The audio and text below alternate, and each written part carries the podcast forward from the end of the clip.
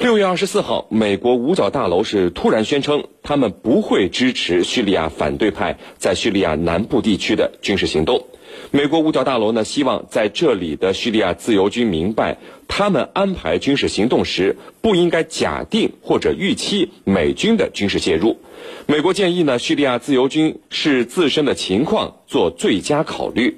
在美国表态之后，叙利亚南部呃德拉省的战况立刻出现了摧枯拉朽之势，叙利亚政府军一口气攻下了二十多个城镇，获得德拉战役开打以来最大的胜利。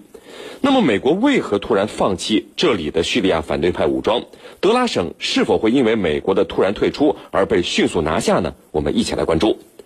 袁教授，呃，在德拉省盘踞的反对派呃武装呢，在这个叙利亚政府军发动德拉战役之初啊，我们看到叙军在德拉东北部的进攻是遭到了他们的激烈抵抗，甚至一度都都这个陷入到了激战之中。那么这些反政府武装，有的是得到了美国的背后支持，有的则没有。呃，比如战斗力最强的努斯拉阵线的战斗力，在这个叙利亚各支反政府武装中一直都是非常不错的。那么这些反政府武装之前的强势表现，是不是才是他们正常战斗力的一个体现呢？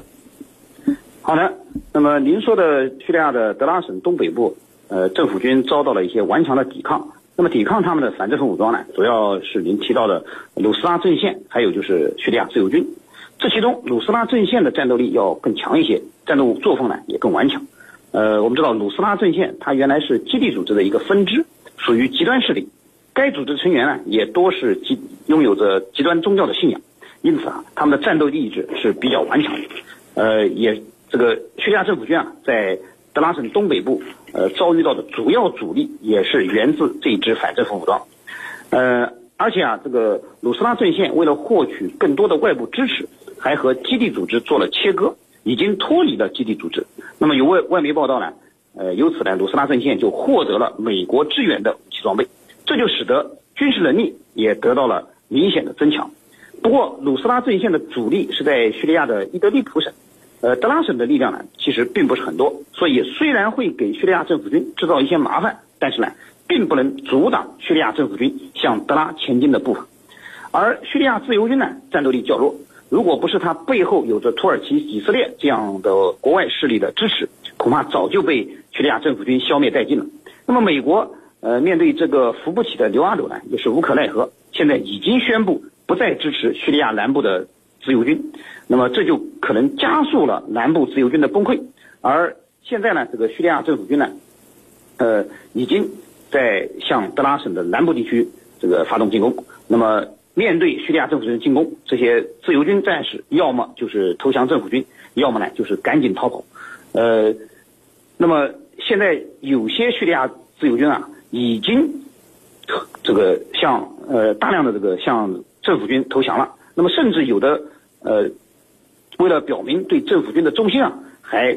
这个用美国支援的武器袭击了美国的基地。你比如说，有一支叫奥马叫奥马里旅的呃反政府武装，六月二十二日就向政府军投降了，并且呢，他们还用火箭炮偷袭了美军基地。所以总体而言，政府军在这次进攻德拉的过程中呢，虽然遭到了一些顽强的抵抗，但总体上还是非常顺利的失利。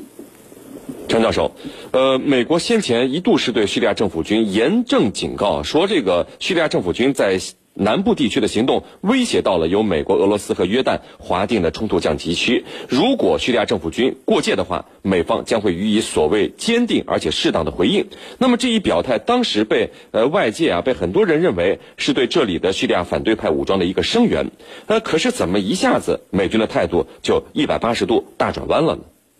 好的。的确啊，美国曾经发出过警告，说假如叙利亚总统巴沙尔和俄罗斯以及其他盟友违反美国和俄罗斯去年达成的冲突降级区，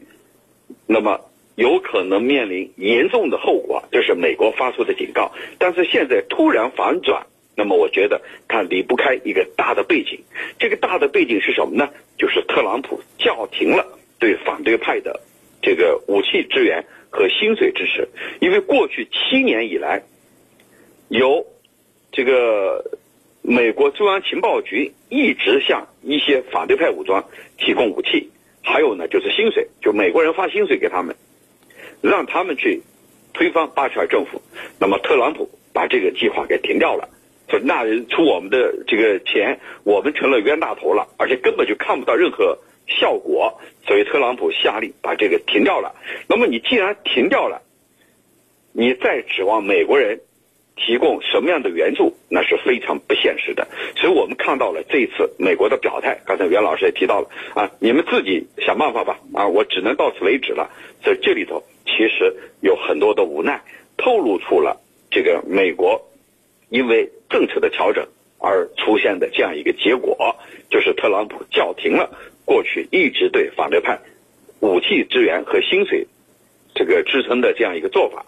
这是一个非常重要的背景。那么第二点呢，就是这个地区主要活跃着的，刚才你也提到了，战斗力最强的是谁？是努斯拉阵线。这个努斯拉阵线呢，它是基地组织的前身，也就是说基地组织驻叙利亚分分支机构称为努斯拉阵线，也就是说 二点零 版的基地组织，而且主要是活跃在叙利亚的。那么这样一个组织，我们从它的前身就明白了它是恐怖组织。如果说美国去支持这样的一个组织，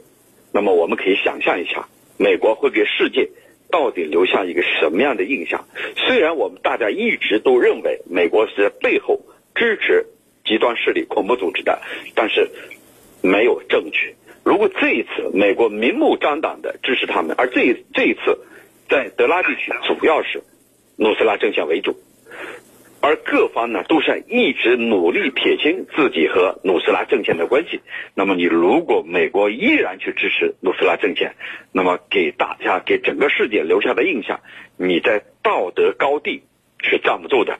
所以呢，这样的一个背景也使美国突然进行了一个剧情的反转。所以我们看到了，在美国的这一方表态以后啊，很快在冲突降级区十一处营地的叙利亚自由军宣布加入叙利亚政府军，而且呢要和叙利亚政府军一起和努斯拉阵线战斗。也就是说，叙利亚政府军加入到了叙利亚政府军的行列，和他们一起并肩和努斯拉阵线去作战。因为努斯拉阵线就是升级版的基地组织，所以呢，这样我们就明白了，原来这块主要的战斗力或者说战斗力最强的是努斯拉阵线。如果美国你仍然毫不加区分的继续支持南部地区的反对派武装，那么给整个世界的感觉，你就是在支持恐怖组织、极端组织。主持人袁教授，美国表示不会支持叙利亚南部德拉等地的反对派武装以后啊，这里的战斗一下子，我们刚才前面说了，变成政府军摧枯拉朽了，一口气打下了二十多个城镇。呃，反对派武装呢，有的投降，有的加入了政府军，有的是撤退了。那么接下来的仗是不是基本上都会这样打下去呢？